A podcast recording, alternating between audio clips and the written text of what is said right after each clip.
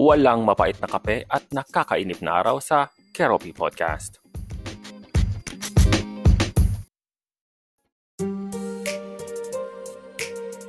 Hello beautiful people and welcome back again sa ating podcast sa another episode ng Kero Cafe.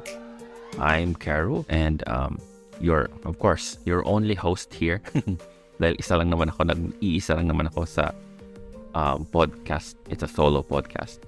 Anyway, so today's episode, someone, a friend of mine, uh, sent something. Uh, ano siya? It's a episode worthy. So since wala namang nagbibigay sa atin ng ano ng sulat-suliran or mga you know tulad ng the usual pa-letter sending kineso. So since wala namang ganon, so we are going to to entertain mga mga mga mga sulat ng hindi sulat, I mean mga mga links or mga thread in Twitter na sinesend ng ating mga kaibigan or probably pag nakita ko na parang episode worthy ng podcast. So ito na nga. So uh, yung sinend ng friend ko uh, sa Twitter, isang isang isang thread. By the way, uh, shout out nga pala sa friend ko na nag-send, si Mark. So Mark, yung si Mark, ito, itong si Mark, ito yung hinahanap ni Snake Princess dati. So yun. Joke lang. Anyway, so let's start with uh, with reading the thread. Ayan, so hindi na tayo magsa- magbabanggit ng uh, mga pangalan ng mga ibon na nagtitweet, no? So let's start with uh, reading the tweet. Uh, hindi naman siya ganoon kahaba actually. Okay, so how to hold, sabi niya, how to hold someone accountable, a thread.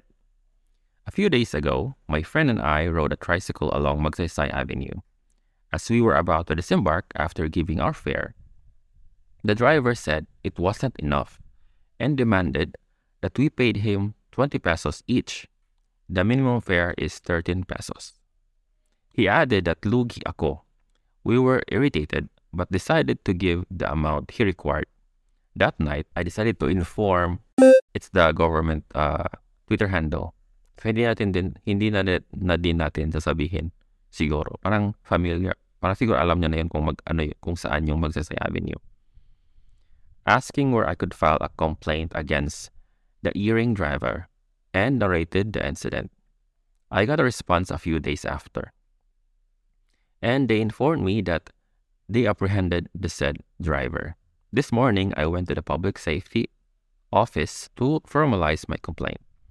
I met the driver and I and I was asked by Mr. from PSO to narrate again the event. The driver was remorseful and he apologized several times. We found out that aside from overcharging, he also has two other violations. He appealed his case and I agreed to only charge him for overcharging. He said he did it because he needed to buy his maintenance medicines, but Mr. argued that he couldn't use that as an excuse. Mr. here is the PSO, okay? I also told him that based on his conduct that night, I was convinced it wasn't the first time it had happened. There wasn't any assurance that he wouldn't do it again. I hope he will learn his lesson and not do it again. Shout out to the government PSO for your prompt action. Some are assuming, thinking na OA daw ang response ko sa ginawa ni Manong. Di po siya nakipag-usap ng maayos sa amin bago kami sumakay. He demanded tapos pasigaw pa.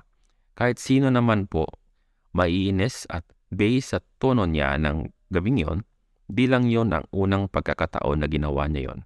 Pasensya na po kasi mali talaga yung ginawa niya at kung papalampasin ko yon, uulitin niya yon sa iba. Mas mataas pa sana ang penalties niya pero sabi ko sa enforcer na yung sa overcharging na lang para magtanda na rin po siya.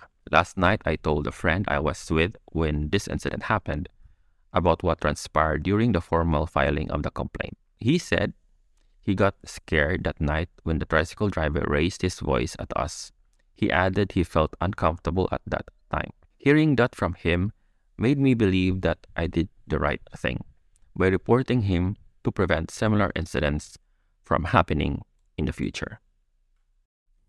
Now let us read some of the comments now because, you know, the comments are the place where the cloud is. At doon tayo pupunta. Charing. Cloud chaser, you're...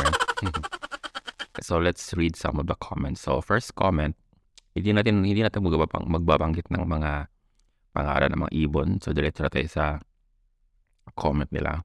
So sabi nung first dito sa sa view ko, okay man sana kuta magreklamo pero kan naghagad na ning dispensa sa imo, sana tinapos mo na dumaan. May, na, may nanunda naman na ito kung otrohon niya na sa iyaha na itong karagon di konsensya. Gusto ta maugma ang mas maugma kung may compassion din. Compassion din, sorry. Next is, kaya di unlad ang Pilipinas kasi mahilig mangonsente ng mali ang mga Pilipino. Another says, the fare could have been negotiated before the trip But all this effort on your part and penalty on his part for 7 pesos deficit, this isn't just, it's petty. Masabi ng isa. Then uh, there's another one says, from our drivers to politicians, same mentality. Ano ba naman ang 7 pesos? Dagdag sa pasahe na kukunin ko sa laki ng budget niyo sa bahay. Politiko, ano ba naman ang 7 million na kukunin ko sa 5 trillion na budget niyo para sa bayan. Wala sa liit o lakihan na sa tama o mali. Then there's another one. Sometimes, hindi natin ubusin ang comments, no? Pero tulong, mag-ano lang tayo, mag, um, magbasa lang tayo ng mga iilan and let's, hindi mo siya analyze, pero parang let's just say, yeah, in short, analyze, yan na lang. Sometimes, minsan, mas okay maging compassionate kaysa sa maging tama. Sometimes minsan mas okay maging compassionate kaysa sa maging tama. Tanong mo sarili mo, worth it ba yung domino effect? Siguro ako, kausapin ko na lang to be respectful next time. But ako ito. Yan. So naglinis din siya ng kanyang um, hands. Mm, let's ano pa, scroll down. Filipino bad habits have become rampant because instead of holding them accountable, authorities treat the violation too small to penalize. Hence, we became undisciplined. Kung nawalan si truck driver ng work, it was his fault for doing an irregularity, not the complaint. Sa dami ng English mo, ika, hihirap mo ba yung 7 pesos? So that's another one. Well, kung offensive yon sa POV ng user, since siya naka-experience, I think there's nothing wrong about it. Bakit need i-invalidate concern niya just because tricycle driver si kuya? Hindi naman lahat financially gifted rin. Is it bad na ayaw niya i-tolerate yung ganon behavior? Kung ginawa niya maayos ang trabaho niya, naghahanap buhay pa rin siya hanggang ngayon. 7 pesos man yan or lower, ang mali ay mali. Kahira nga sa Jollibee, kinulang lang ng piso, kailangan nila bayaran. Kaya mga politiko naka-neck braces na nakasakay na sa wheelchair kapag nahuli kasi alam nila, maawa kayo. At kapag pinatawad na, balik sa dating gawain. We always find in our hearts reason not to follow the law or forgive those who don't follow the law. Hashtag third world problems. Kasi si kuya is uh, parang foreigner yata si kuya. Baka ganon. There's another one regulated po by the regulated po by the LTFRB I fair dapat may nakapaskill na fair matrix. Tricycle driver din ako, kaya sumusunod kami sa batas na pinatutupad. Depende din po siguro sa iyo, sa iyo ng biyahe. Pero kung di niya sinunod ang taripa, ibang usapan na yan. Then there's another one. I even pay more if nice yung driver and if may extra ako. Pero if hindi maganda service or masama ugali, exact amount lang binabayad ko. So, under, so I understand this post I just don't have the courage to do what he did if this happened to me. Then there's another one with a meme. Look at the ratio. Yan. Sige, pag-uusapan natin later yung ratio nitong mga comments. So if you notice, there are people that parang pro tricycle driver and then there's also people na pro the author. Okay, let's read that last one. Ito na yung panghuli. Umaba na yung thread na ito. For me, tama ginawa ni Kuya to report the incident.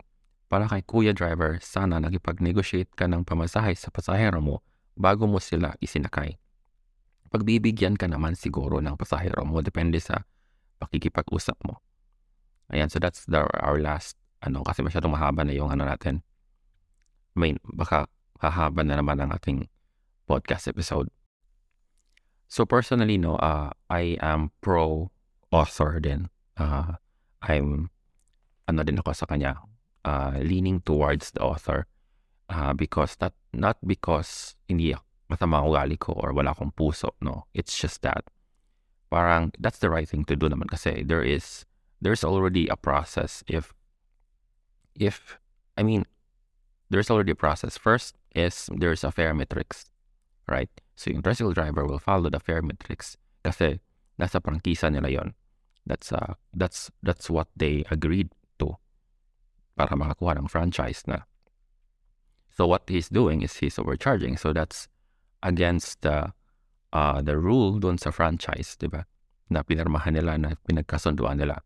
Second is, yun namang ginawa ni Kuya na pagsum pagsumbong is also the right thing to do because there is a process then na uh, if there's someone who is not doing, I mean, doing wrong things, di ba? So, isusumbong. And good thing is, ginawa naman ng action ng, ng, ng kinaukulan.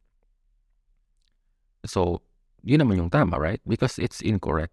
So, hindi natin dapat parang hindi ko rin nagets actually yung ibang comments why they are invalidating the author because yun nga because 7 pesos yung yung yung ano kasi ng mga yung iba nagets ko rin naman since you know I'm also from a poor family parang nagets naintindihan ko naman na what if ikaw yung pamilya ni tricycle driver and then because of that 7 pesos or because of that incident eh wala kayong makain ngayon parang ganon di ba pero the But if you're gonna look at it, not in just in your own parang scenario or perspective, makikita mo na mali talaga si Kuya Driver. It's because nagkaroon, yung may isang comment nga doon, right, na it's not because of the sumbong na nawalan siya ng work or hindi naman siya siguro nawalan ng work. Parang nagkaroon lang siya ng ano.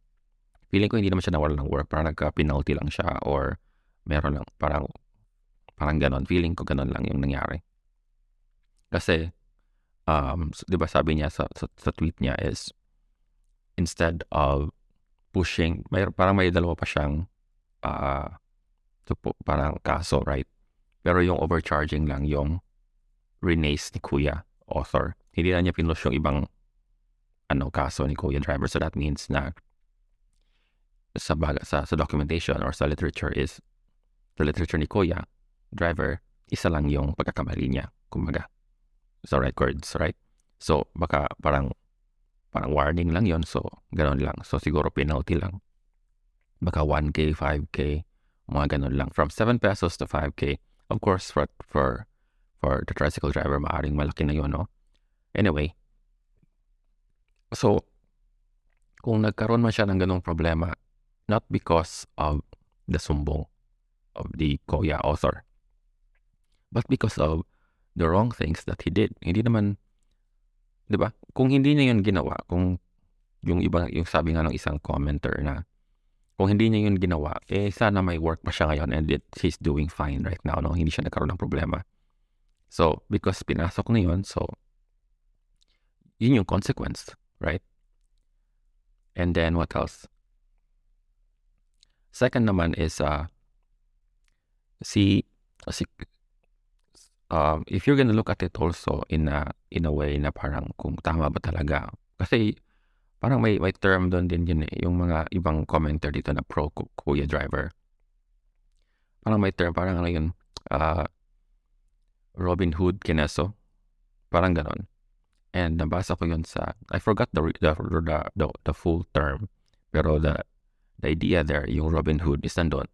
Parang Robin Hood something mindset or parang ganon. Nabasa ko yun sa uh, yung libro ni ano nga yung sikat na author? Nakalimutan ko rin yung author pero sikat siya na book, yung Rich Dad, Poor Dad, something. So, sabi doon, parang hindi din siya in si yung author ng Rich Dad, Poor Dad na book is hindi din siya into the Robin Hood kina so because it's a it's a wrong practice para sa kanya. Hindi hindi siya for growth, no? Yung yung tipo na mindset yung Robin Hood mindset. Let's just say Robin Hood mindset kasi nakalimutan ko yung term. So hindi siya hindi siya para sa isang growth ng person or ng community. It looks it looks okay. Parang ano magtawag nun?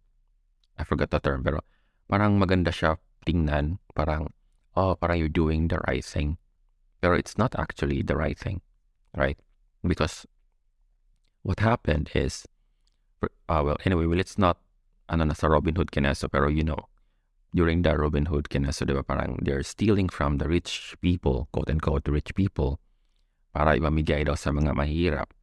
Pero sabi ni, ni author doon is parang, it should not be that case na parang we, the mahirap will rely so much on the rich people because first of all, the rich people are probably, first they are rich because um, from, from, di ba, parang from their ancestors, ganon.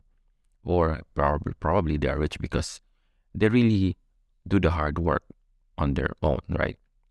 Or they're just simply lucky, right? They were lucky because, you know, nagnegosyo sila and then they're lucky to, kasi hindi naman lahat ng negosyo ay yaman, right? So they, they, they do some actions and then they're lucky then to be blessed by, you know, or to be blessed kaya naging mayaman sila or umangat sila sa buhay. It doesn't mean na because of that, eh, you will go, you are going to steal from them. Di? Parang like what Robin Hood is doing. Pero of course, the story, iba naman yung kaso nila doon. Pero anyway, parang on that surface lang, parang it's incorrect. Kasi dapat yung yung poverty or let's just say yung mga nararanasan mo ngayon na paghihirap or pahirap sa buhay, it's not actually parang pahirap yon parang, oh, you deserve this one. It's just a challenge for you to grow, right? So, ayun. So, if you feel na mahirap ka ngayon, so what, so you need to ask yourself, how can you elevate your life? Yung parang, okay, mahirap ako ngayon, so ano bang gagawin ko? Magtatrabaho lang ba ako ganito? Or do I need to do double jobs? Or triple jobs? Or mga abroad? You know, you, you will do actions na will solve your problem, right? So that that problem, yung pagiging mahirap, can be resolved. And hindi naman ibig sabihin na pag mahirap ka is you're sad or parang ano, di ba? Mostly din naman may mga, you know, may mas may, mas happy pa din naman yung, yung, I mean, yung iba naman is happy naman sila na mahirap yung kalagayan nila. I mean, they're contented, right? Because hindi naman measurement of success yung um, yung yung laman ng per ng ng pocket mo or ng kaban mo sa buhay, di ba? Or in other words, hindi naman hindi naman hindi hindi measurement ng success yung pagiging mayaman. Okay? So we have different meaning of success. Anyway, back to the ano kasi nag-digress na tayo. Back to the topic. So yung sa ano ang kuya Kuya driver. So, yung mga comments, some comments are pro driver. It's because they have that kind of mindset or mentality, yung Robin Hood Kineso, na they, na parang naawa sila sa driver. So, because he's Kuya driver versus si Kuya author na hindi natin alam kung ano rin yung trabaho niya. Probably, baka janitor din siya, di ba? So, parang, di ba, parang hindi naman niya sinabi kung nakakaangat siya sa buhay or what. Pero assume, pero nag-assume lang yung mga commenters na siguro mas, mas nakakaangat sa buhay si Kuya Author versus Kuya Driver.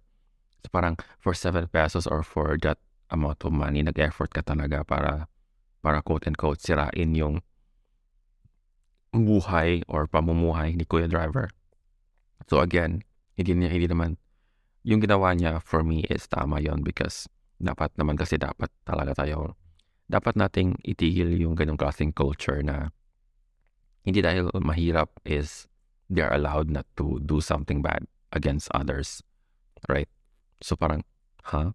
You need to, we need to be fair to everyone, right? Whether mahirap siya or mayaman siya. It's just that lang siguro.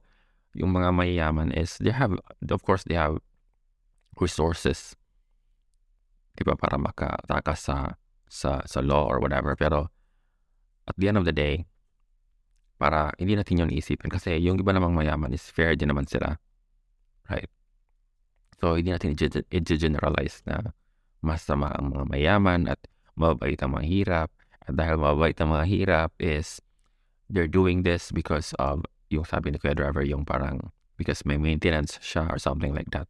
So probably that's just an alibi or what, pero whether it's true or not, it's not a good reason to to do that one parang nanggagancho ka ng ibang tao para lang sa maintenance mo. Right? So, kung kukunin ka ni Lord, edi, kukunin ka ni Lord, right? Parang, ayaw mo nun. Everyone wants to go to heaven, pero pag tinatanong kung ready ka na ba, is ayaw nila, ayaw nila girl. So, ano ba talaga? Right? Anyway, let's go back. So, ayun. Second, another cent. Kasi two cents is, so may another cent pa tayo ibibigay. Stupid yarn. Another item, if we're gonna look at this way now, if sabihin natin na, para sabihin natin na, oh, napakasama naman ng ugali ko or napaka walang puso ko naman because parang pro-author ako or or whatever. Yun bang hindi ka na naawa kay Kuya Driver? Let's just say, wag nating, let's, let's, let's ano mo natin, i um, disregard mo natin yung, yung Robin Hood mentality na hindi natin alam yung ganong klaseng mentality. Pero if you're gonna look at it in a logical way, no. So, if for example, you will let Kuya Driver um, parang remove the burden, yung, na, yung mga yung parusa. So, what will happen is he will do it again. Similar doon sa example ng isang commenter na parang similar scenario lang din naman siya sa mga politicians. The only difference is 7 pesos yung kay Kuya Driver, but the politicians are probably 7 million out of 1 trillion, right? So, ilan lang ba yung 1, 7 million sa 1 trillion, right? Bariya, lang din. So, similar. Ganun. So, anyway, so, anyway, back to my point is kung kukunin mo yon yung burden niya or yung yung yung parusa sa kanya is maring babalik siya right or if hindi mo or kung hindi mo sinumbong yon so kuya driver will do it over and over. And eventually lahat ng mga pasahero na nakasakay sa kanya and naka-experience ng ganong klaseng trauma is parang maano na sila like they will they will also parang yung word of mouth they will they will tell it also to others na ay doon sa lugar na yon nag-overcharge yung mga tricycle driver. Even if it's just one kuya si kuya lang yung nag-overcharge pero because of that story and then yung mga hindi pa nakapunta sa lugar na yon will be scared now of going there you, you know you know you know what I mean parang Like for example, dito sa Philippines na pag sinabing Mindanao is Gera or may mga NPA or something like that. Pero if you're from Mindanao, like, huh, wala naman ganon. There are portions lang but not the entire Mindanao. You can still come here and ano mo yun. So, pero na-generalize yung parang the entire island of Mindanao na, na magulo. Pero sinabi Mindanao is magulo. Parang ganon. But that was before, no? Pero I don't know right now sa mga, sa mga Gen Z on how they see Mindanao right now. Anyway, back to my point. So yung ano, mas nadadama yung mga kabaro ni Kuya Driver because of what happened, because of what he did. So kung sa tingin nyo na parang nakakawa si Kuya Driver and parang hindi na lang sabihin nyo or hindi na lang sana nasitumbong si Kuya Driver, magpapatuloy sa gagawa, sa gawain niya and then makakapekto pa siya ng ibang kabuhayan na mga kapwa niya driver. And what if for example that place, hindi ko alam kung saang place yun, no? parang sinabi lang naman yung Magsaysay Avenue. I'm not sure if it's, you know, if it's just a part of a barangay or what. Baka naman kasi, di ba, it's an island or something or anyway. So because of that, parang nasisira din yung image ng lugar nila na ganun yung mga ng mga driver. Parang similar lang din yun sa Manila. Like for example, when you say Manila, oh, mga taxi driver dyan eh, magaganso. Parang ganon. Parang ah, wag ka na lang mag-taxi. Pag pumunta ka ng Manila, wag ka na lang mag-taxi. Mag-grab ka na lang kahit mahal siya. At least, you're comfortable. Yung parang you are, you know, it's, you're treated fairly. Alam mo yun. So, nasira na yung mga taxi driver. Now, what happened, right? Kung may problem sa taxis, uh, mga, di ba may, mayroon pa rin magta-taxi doon sa Manila for, for sure. But, you know, if you're not from Manila, parang yun, yun yung advice ng karamihan na wag ka na lang mag-taxi find another transportation options na lang. Parang ganon. Yun yung mga sinasabi nila. So, Similar din yun sa mangyayari sa lugar na yun. Because of what he did, nakabaro niya ng mga, ng mga tricycle driver. And then also, the entire location, yung mga tao na pupunta doon is parang, ah, ganun, masyadong, parang hindi na sila nagtitiwala sa mga drivers. ba diba? So, so yung mga tao doon pupunta sana sa lugar nila is they will limit, they will parang less prioritize na lang that place or find alternative na lang instead. So, hindi lang hindi lang sa mga taxi, sa mga tricycle drivers but also possible din sa ibang mga negosyo doon or 'di ba? Because konti na lang din yung tao na pumupunta instead of going there eh naghahanap na lang ng naghahanap na lang ng alternative yung ibang tao because they want to avoid the hassle dun sa mga tricycle driver na according sa mga haka-haka or sa you know word of mouth eh hindi maganda right? So if we if we continue tolerating that kind of ano mindset or culture na parang oh dahil nakakawa si kuya driver let's go for kuya driver because nakakawa siya. So yun na nga so yun yung parang point ko din na hindi dahil um hindi dahil mahirap si kuya driver hindi dahil parang he is an underdog. Hindi dahil ganon yung image niya na pinapakita niya, yung maniniwala agad tayo at maaawa agad. We need to be logical in our decisions, our principles, diba? diba? So, kung ano yung how we react, how we perceive the situation will be based from from our principles in life, from our ethics, beliefs. Anyway, thank you so much sa nagpadala. Char, yun siya nagpadala actually. More uh, parang pinasa niya lang sa akin. Yan nga si Mark for sending the topic for the sa, sa thread na ito na actually naging ano rin siya, naging um, nakita ko din na merang, parang meron siyang, parang tawag doon, parang nag-trend siya ng konti. Ayun. Anyway, so thank you so much for sending that one. Keep coming. Thanks for sending. And um, yun lang. Sana may makita pala yung magandang topic. No? Maraming magandang topic actually na makikita sa Twitter kasi mga, you know, Twitter is a place where everyone can say something. Um, alam mo yun, yun pang parang, if Facebook is saying, what's your thought? Pero actually doon sa Twitter nila yung nilalagay instead of Facebook because Facebook is like curated na rin eh. Right? Yung mga magandang nangyayari sa buhay mo. But in Twitter, parang siya yung, kumbaga, what's happening under that beautiful smiles or diba, under that great photos of you in Facebook. Yun yung parang, kumbaga, BTS behind the scene. Like, doon mo makikita sa Twitter. So, magandang source yung Twitter. Ayan, so thank you so much for listening sa podcast episode na to. Hopefully, you're going to follow or subscribe. I will be posting uh, mostly my podcast every Thursday and Sunday. And so, again, this is Keropi, and thank you, and see you on my next episode. Bye.